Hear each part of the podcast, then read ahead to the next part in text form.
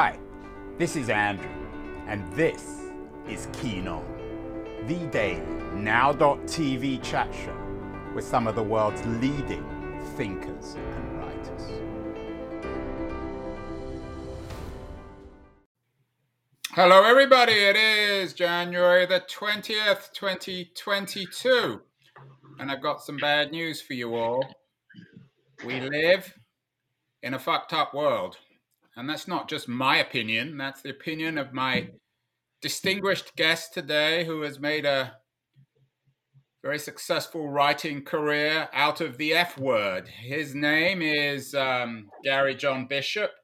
He's a New York Times best-selling author. I think I'm one of the very few authors who isn't a New York Times best-selling author. I don't know how many of them got on the New York Times best-selling list. Anyways, the author of a number of books, including Unfuck Yourself, Stop Doing That Shit, Wise as Fuck, wonderful titles, very beautifully produced, Stop Doing That Shit, as I said, Unfuck Yourself. He's also the host of a very successful podcast, appropriately enough, called Unfuck Nation. And he has a new book out. It's called Love Unfucked, Getting Your Relationship Shit Together. It's just out. And I'm thrilled that Gary is joining us from Orlando, Florida. Well, Gary, I'm not surprised you use the F word a lot if you live in Orlando, Florida. How did you end up there? Well, I mean, a long time. First of all, thanks for having me. That was a brilliant introduction. It's just great. I'm originally from Scotland, but I used to be a musician. Gary, I know the accent never left me. It's I still like to use it just to cause chaos at the drive-through. Glasgow. Ah, the heart of heart. Oh yeah, I'm a proper East End Glaswegian. I've been in Florida for 20-something years, and it's my home now. And then you are a New York Times best-selling writer. How did you get to be that? It's hard to get on the New York Times best-selling list. Did you pay for it? Oh, my gosh, no. I'm too Scottish for that nonsense. That was never really an aim of mine. You know, I've really authentically only ever written my books to make a difference for people. And, you know, whatever platitudes or accolades or whatever the heck comes my way, it's all fine. But you know, my aim is to make a difference for people in their lives. That's really it. We did a show earlier today, Gary, on Davos Man. And we had a real New York Times, not best-selling author, New York Times correspondent, Peter Goodman, suggesting a lot of the wealthy people in America, the Mark Benioffs and Jeff Bezoses, they're basically hypocrites. They say that they want to make the world a better place and they want to make people happier, but the reality is they're just making themselves richer. Right. What makes you genuine? What makes you authentic? I know you like these words, genuine, authentic. They're kind of key to your philosophy. Yeah. I think whenever you engage with what I do, or I'm never out to just make you feel better. I'm really out to make you think. Because in my genre, you know, I could write books that are all just, you know, designed to kind of motivate you or maybe even cheer you up or be positive. And I don't. I have you take a very kind of cold look at life and look at your own life and look at where it's going and how you're handling it. And I've never just bought into the whole, I've sold millions and millions and millions and millions of books, and I've never gone down the pathway of capitalizing on that and doing this thing and that thing, and you know, it's just not what I do. I'm just out to make a freaking difference. I'm not out to milk people for money. I'm not out to, you know, none of that stuff. I mean, you can engage with my stuff and it won't cost you a cent. You know, we got to buy the book, Gary, otherwise you wouldn't be a New York Times best-selling writer, right? Well, I think that's what people grab onto, though. I think people read the books and they get that it is what I say it is. I'm not blowing smoke up your bum. You know, like I'm really out to make a difference with people. I only got you on because I want you to blow some smoke on my bum, but can't do that on the internet at the moment anyway, Gary. Right. I like one of the things you say in your Twitter page. You say, if you can't introspect, don't interact. What does that mean? A lot of what I do is to have you question, right? And ultimately, what I'm asking you to question, I'm asking you to question yourself. And for many people, when you get them to do that, they start kind of getting very defensive, or they just want to debate you over some point, which is really useless in my field. I'm not interested in debating you over a point. I'm interested in maybe presenting you with something that you can think about and use or not. So I say, if you can't come in here and introspect, then don't bother. You know, there's lots of stuff out there. Go find what works for you. But in here, what we do is we introspect, we think about, we question, we investigate. Maybe you started college but haven't finished. Are you looking for an accredited institution with a rich heritage in technology? Look to DeVry University. Founded in 1931, DeVry delivers technology-focused education that you can earn on your own time, with the flexibility of online classes. Save time and money with qualifying transfer credits and reignite your career path. Scholarships and grants are available to those who apply and qualify. Visit devry.edu/future to learn more. That's devry.edu/future. Restrictions apply. Details at devry.edu. You're very kind about my introduction when I half-jokingly said we live in a fucked-up world. I actually was only half-joking. It seems as if there's a lot of misery around. Yeah. Do you think perhaps, you're saying we should introspect, but do you think one of the problems in the contemporary age is that people introspect too much? They spend their whole time thinking about themselves, about what's missing from their lives. We're going to talk about the missing relationship of love or parental relationship, yeah, or relationship in work.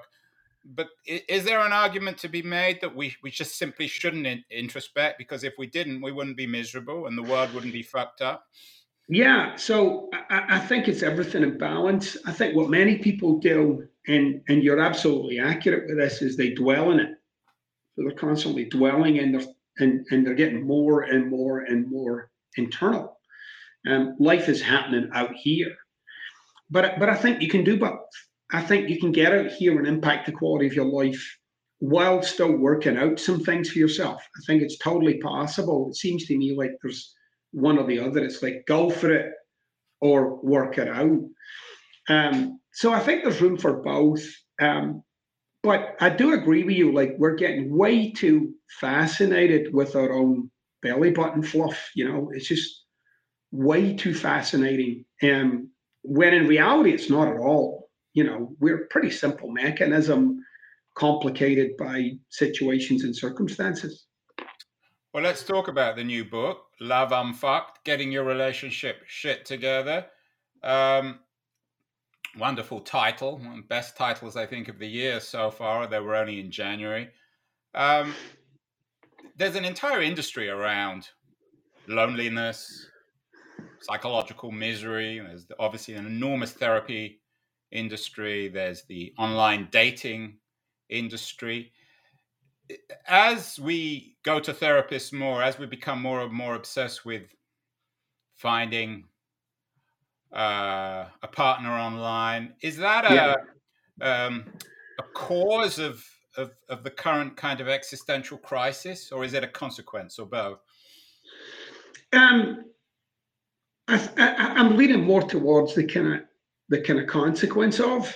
I really feel as if, and maybe the last 50 years, you got to get, like, you know, the first part of the 20th century was really people starting to kind of rebel against a very kind of stoic way of life, right? Like a very kind of culturally stoic world that we lived in. Certainly in places like the UK and United States, very culturally Stoic. So there was this kind of rebellion that happened against that. And then, and in that process, you know, we started to get, rightfully so, more concerned with self-expression and freedom and, you know, the freedom to express oneself and all that stuff, which is brilliant. But at the same time, I think there are examples of where we're just got, it's just way too much. And I think social media is a reflection of that. I will become so fascinated with self and every little detail and every little and it's appropriately called social media, because of course it's anything but social. We're continually talking to ourselves. It's basically just a mirror, right? Well, there's that, and then there's basically people on there just pretending, right? I mean, it is a magnifying glass in many ways. You know, living a life of pretense. And your job is uncovering that pretense. You say at the beginning of the book, this book is dedicated to those who can no longer wait for the world to get its shit together, and so must step up to the plate themselves. Welcome home. Tell me about these people. Why can't they wait for the world to get its shit together? Well, in my experience, and in a lot of my career, you know, I've come across so many people who are just waiting to feel different. You know, their life is going along, and they're waiting for something to change. You know, they're not eliciting that change. They're not demanding that change. They're just kind of, you know, when I get to this point, or when this happens, and when I do this, and when I feel this, and that. And I think there comes a point for many, many people, in my experience, where they can no longer wait. And in this case, it's in the area of relationship. They can't wait for things to turn in your favor. And what I'm laying out for people is, when you're ready to step up and actually take your life over, and that includes your life experience, of life, that's actually a very vibrant and inspiring and passionate way to live. And, you know, that really is a lot of what I talk about in my work. You know, it's grounded in a lot of existentialist philosophy. Right, and that's what we talk about. You call yourself an urban philosopher in your bio, and you're influenced by the philosophies of Martin Heidegger, Hans George Gadamer, and Edmund Husserl, and you're producing your own brand of urban philosophy. Tell me about how Heidegger and Gadamer and Husserl have influenced your thinking. Well, Heidegger in particular, when I first started kind of getting into that his writings and what he believed to be true. First of all, you know, most of the books that I've read on Heidegger, I've read some Heidegger, but I've read a number of books on people basically breaking Heidegger down, because for me it was a very complex read. Who makes Heidegger accessible, coherent? There's a guy called Simon Falks, I think's his name. And that was the first book that I ever really got into about Heidegger. It's called The Simple Guide to Being and Time. And he really broke it down for me so that I could actually, it was almost like he allowed me to be able to access the work by seeing the way to breaking down what Heidegger was speaking of. But I'd never really considered myself a being, right? Like you're a human being, I'm a human being, but I've never considered what is a being. And the way Heidegger talks about being, and Heidegger talked about being in the world, right? Which was like mind-blowing for me. Like suddenly, if I set aside a lot of like what I'd come to understand about myself, which was I'm this kind of guy, I'm that kind of guy, these kind of behavioral traits, these characteristics, this story that I have and this narrative that I live life with. But when I started to see myself like, oh, I'm a being and I'm always being something. And it was the first time I'd ever seen like, oh, somebody says X, Y, or Z, and I'm being frustrated and I'm living my life through this lens of frustration. And I started to, you know, the more you get into Heidegger and definitely Husserl, but you start to see like you have the ability to create being. Actually, by the way, did you model your beard on Husserl? You look very similar. Very, very handsome man. I think he was a lot freaking smarter than me, though. I'm really taking some pretty complex ideas and trying to give them to people in an everyday language, you know. But yeah, it really has been about trying to make sense of what it is to be a human being. What about and how to navigate life? Heidegger, Gary, an incredibly controversial man. He was, of course, Martin. He was, of course, Hannah Arendt's lover. He was a fellow traveler of the Nazis, certainly very sympathetic to Hitler and to the Nazi philosophy. Yeah. I mean, you're not a defender. This is not a book about Heidegger, but do you think there might be a connection between Heidegger's retreat from the political, his obsession with this very abstract philosophy, and a political naivety and irresponsibility on his part? I find it hard to believe that he was naive about that. You know, I just, that whole thing just smacks of, like, then it's even worse. If he wasn't naive, then... Well, yeah, no. I don't think you kind of fall into the Nazi party by accident, you know. and his whole thing at the time... That's what defenders kind of say, I think, though. Right. Well, no, he would say, you know, that he felt as if his position at the university was under threat, and that by joining the party, he was able to continue his work, okay?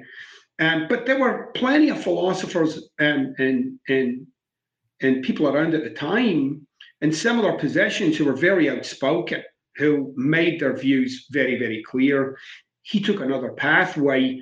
I don't know philosophically, by the way, how you can work your way out of that. But what I've been able to do is look at the man and whatever flaws he might have had, and examine his work, and examine some of the things that he said. A lot of the things he said I haven't even begun to broach yet. But that whole idea, that whole notion of what it is to be, has just fascinated me, and actually led me on to some of those other philosophers, and all the way through to Sartre. You know, like, allowed me to kind of, you know, for a kid, I never went to college. I was, you know, I came out of high school in Glasgow and went straight to work.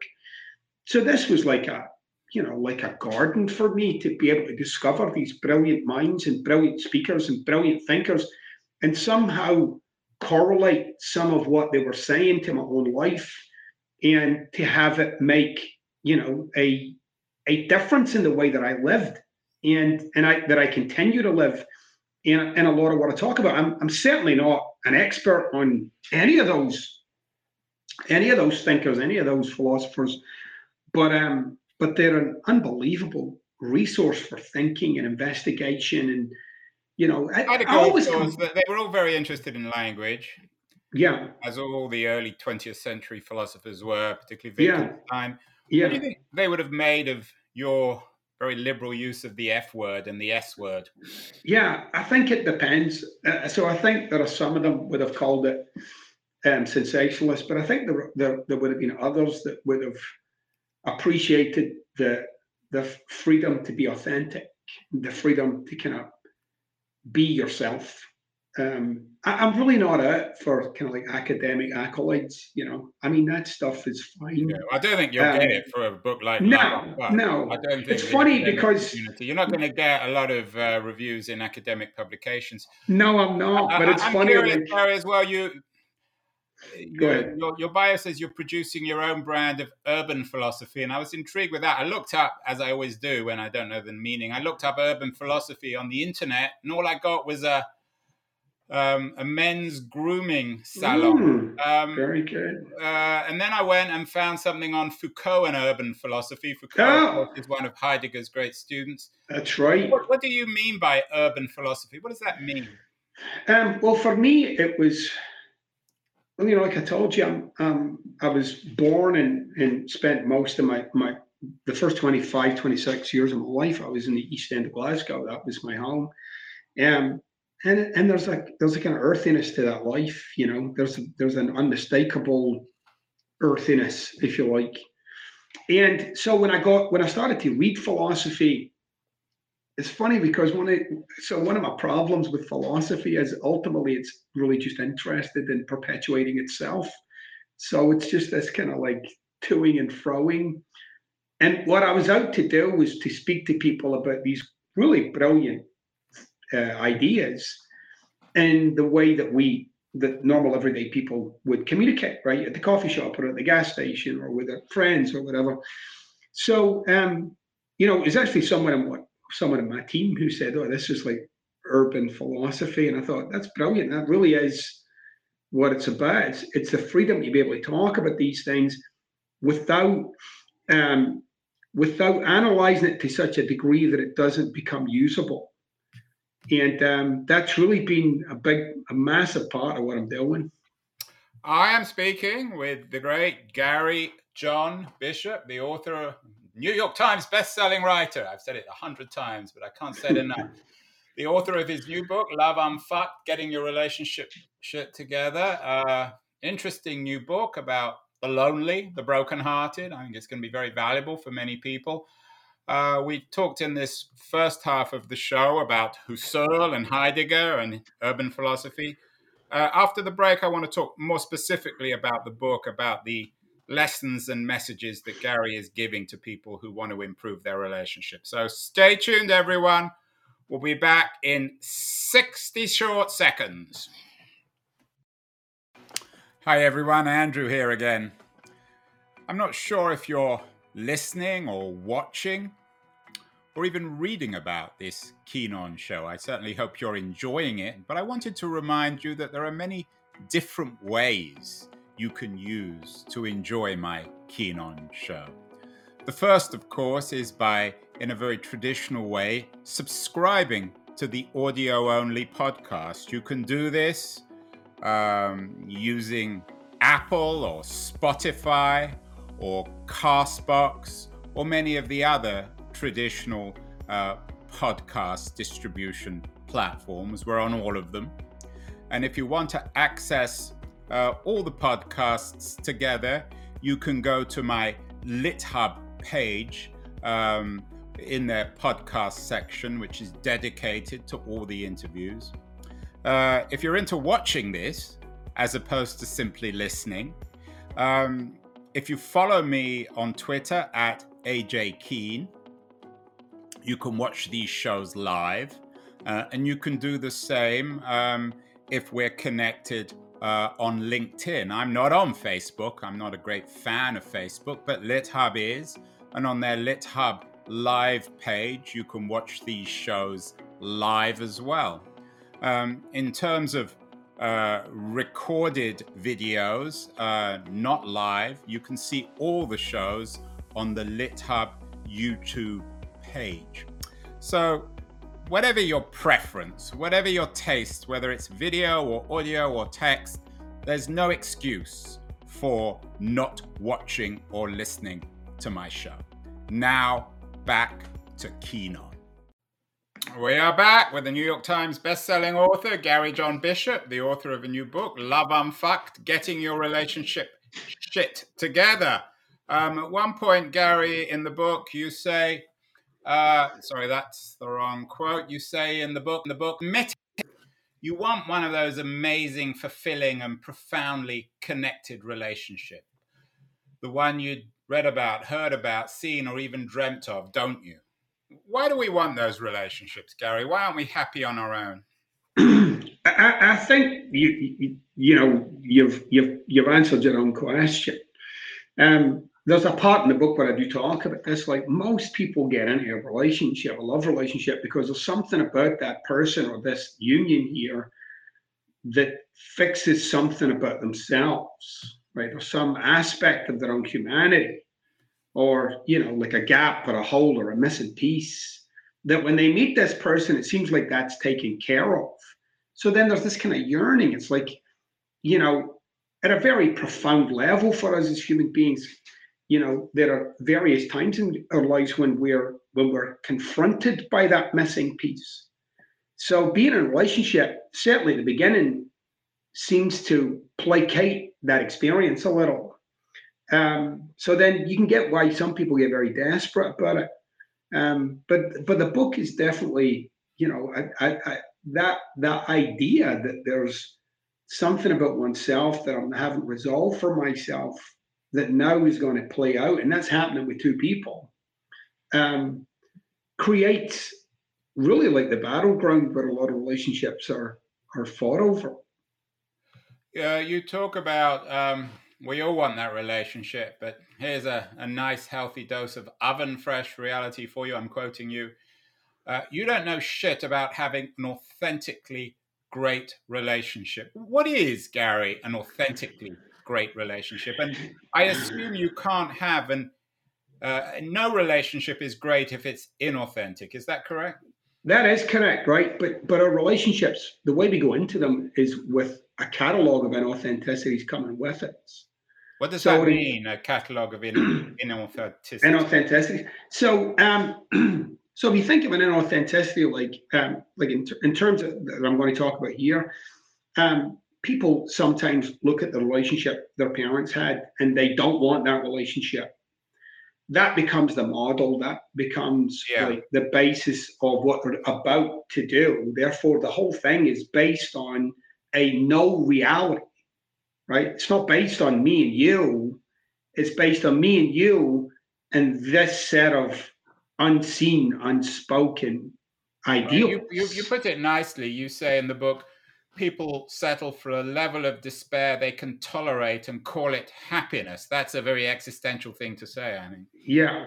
And I think that's very much, I mean, the divorce, I mean, people go on about the divorce rates, and I talk about it a little, but divorce rates for marriages is about 50-50.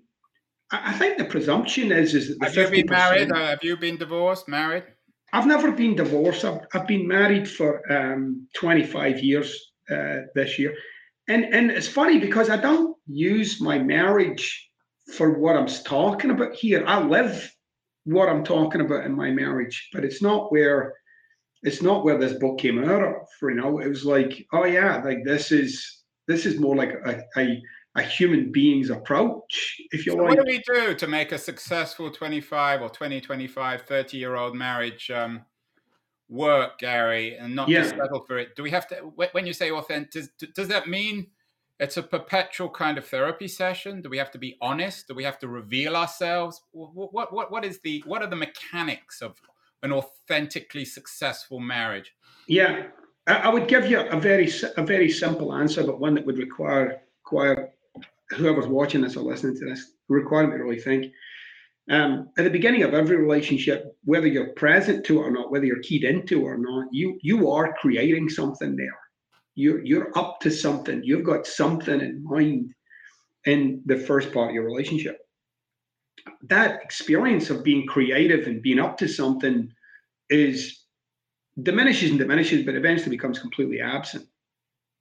So what it will require you to do is to continually create this union, to continually create the environment in which you both get to speak to one another. And but it's challenging because there is a lot of baggage, and there are things from the past, and there are things you need to deal with about yourself, and so on and so forth. So it's like a combination of those two things. You have to be up to something in your marriage and your relationship. Yeah, there has to be something you have in mind here.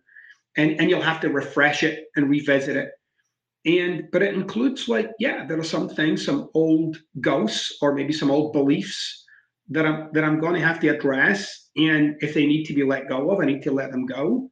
And to really be curious about this thing as opposed to having it be not something else, or even worse, by the way, trying to make it something else. Do you have any children?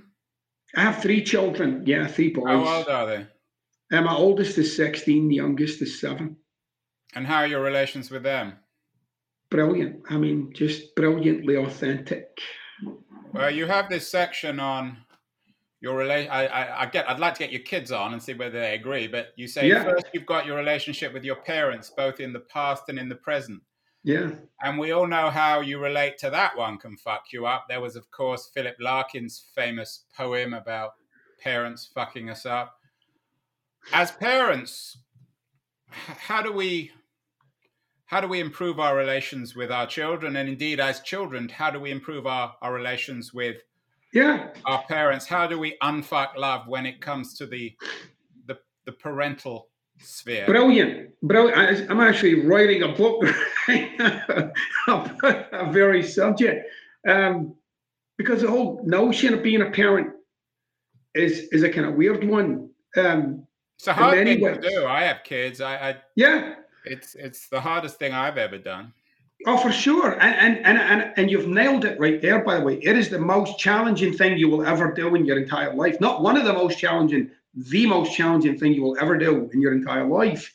And because most parents, or an awful lot of parents, the kind of context for doing a job is, I hope I don't fuck this up. Right? Like, that's kind of like what's in the background. Like, I better not fuck this thing up. And so there's this kind of burden of trying to do the right thing. Am I doing the right thing? Did I screw it up? And there's kind of two things happening in that dynamic. One is the parents doing this, and the other one is the kid is judging you for everything that you do. And I think as a parent, the first thing you got to give up is that you should try and change that judgment.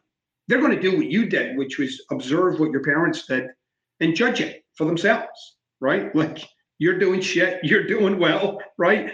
And it doesn't matter how much you might try to think you can manipulate that judgment.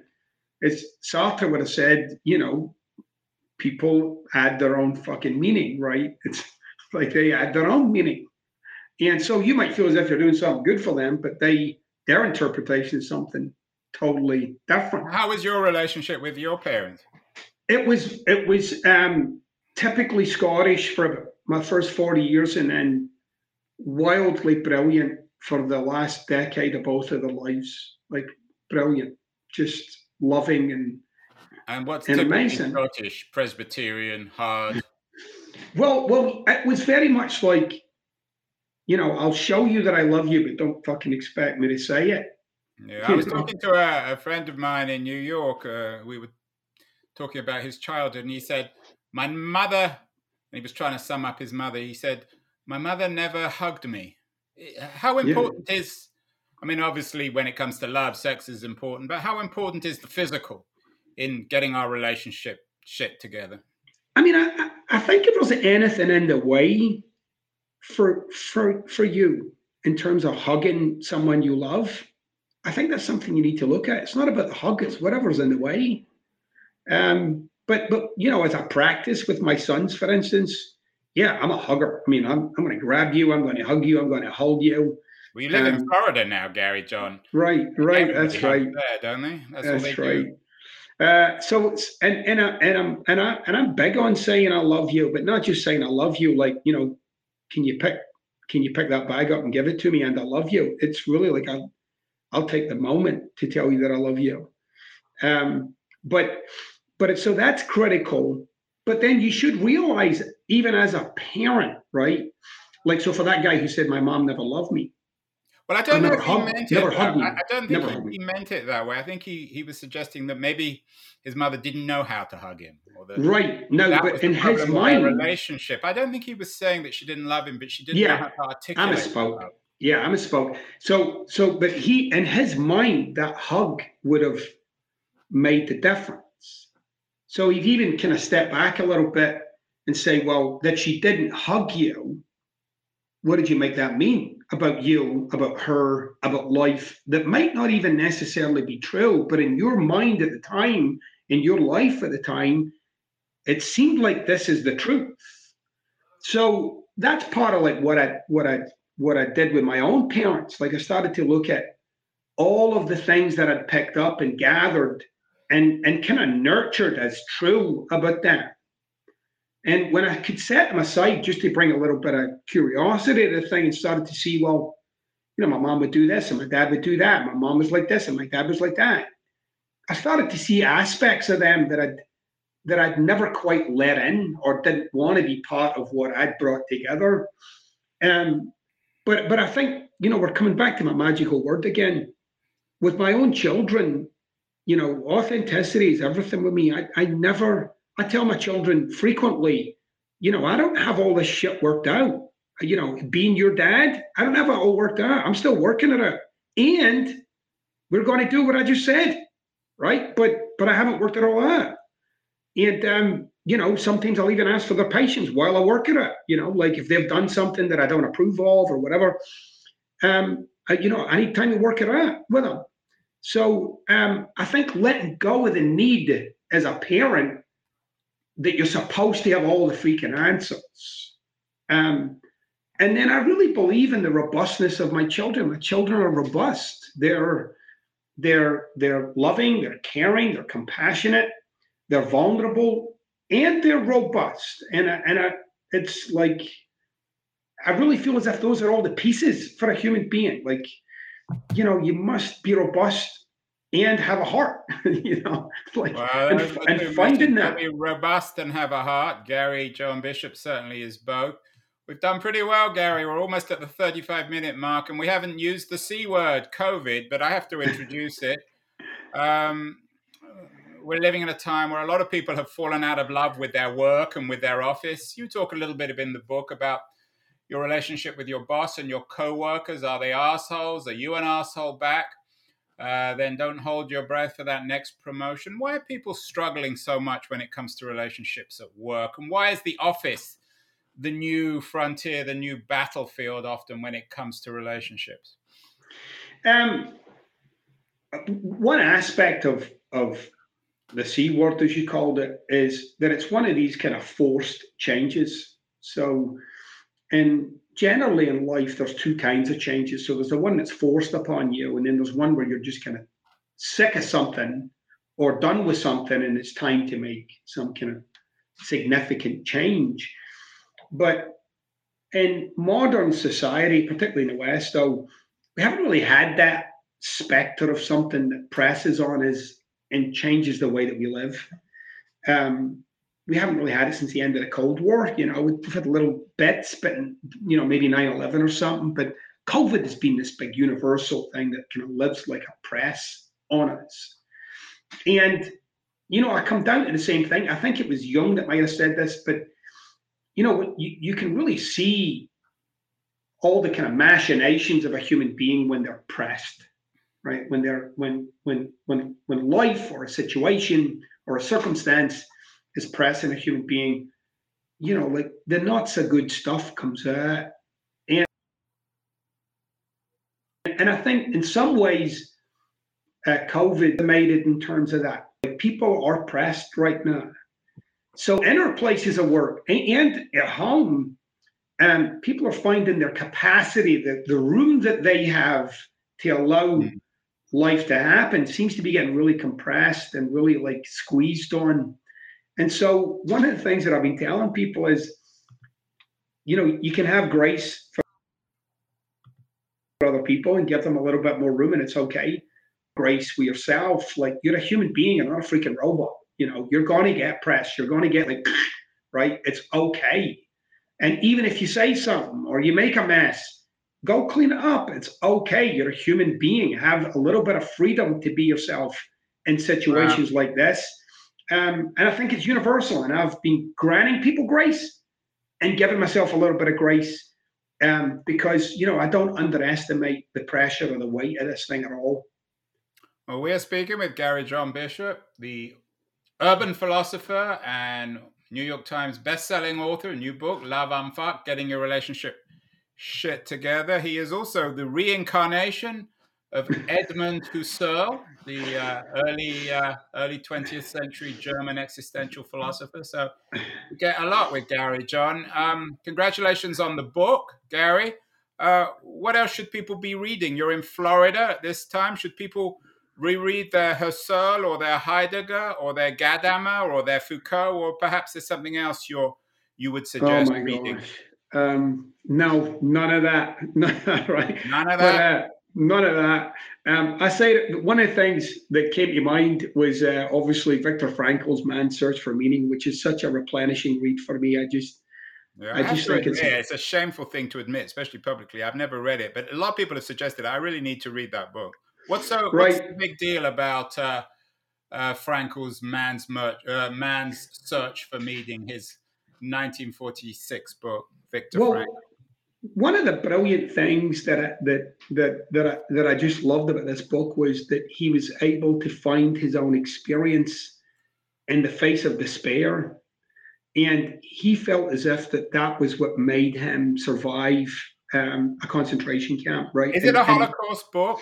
Yeah. Well, yeah, but it's this background of like you really get like the humanity of it. Like it's not so much all about the Holocaust, and which is significant enough on its own. Mm. But what he really talks about is like this kind of triumph of self over circumstance, and it's compelling. It's compelling the way it's written, but so I found it so the first time I ever read it, I found it so relatable. Like yeah, like when you get into those spots in life, he would talk about the people who died, and it was like. It was like there was no point for them to live. You know, they were just left with like, there was no reason for their existence. And so they died. And he managed to maintain that sense of himself. And he went on, like you saw there, like developed this thing called logotherapy. And, you know, but he had his own way of empowering people and inspiring people to live great lives. Well, Gary, thank you so much. It was a wonderful conversation. We need to get you back on the show, maybe with my old friend Julia Hobsbawm. She has a new book out about office and work. So maybe get your wisdom on how to establish meaning in work. But your new book, Love Unfucked, Getting Your Relationship Shit Together, is just out. Bound to be a New York Times bestseller. You are a New York Times bestselling author. As well as I said, Heidegger, Husserl expert, living reincarnation of Husserl. Thank you so much, Gary. Keep well, and we'll talk again in the not too distant future. Thank you so much. Brilliant conversation.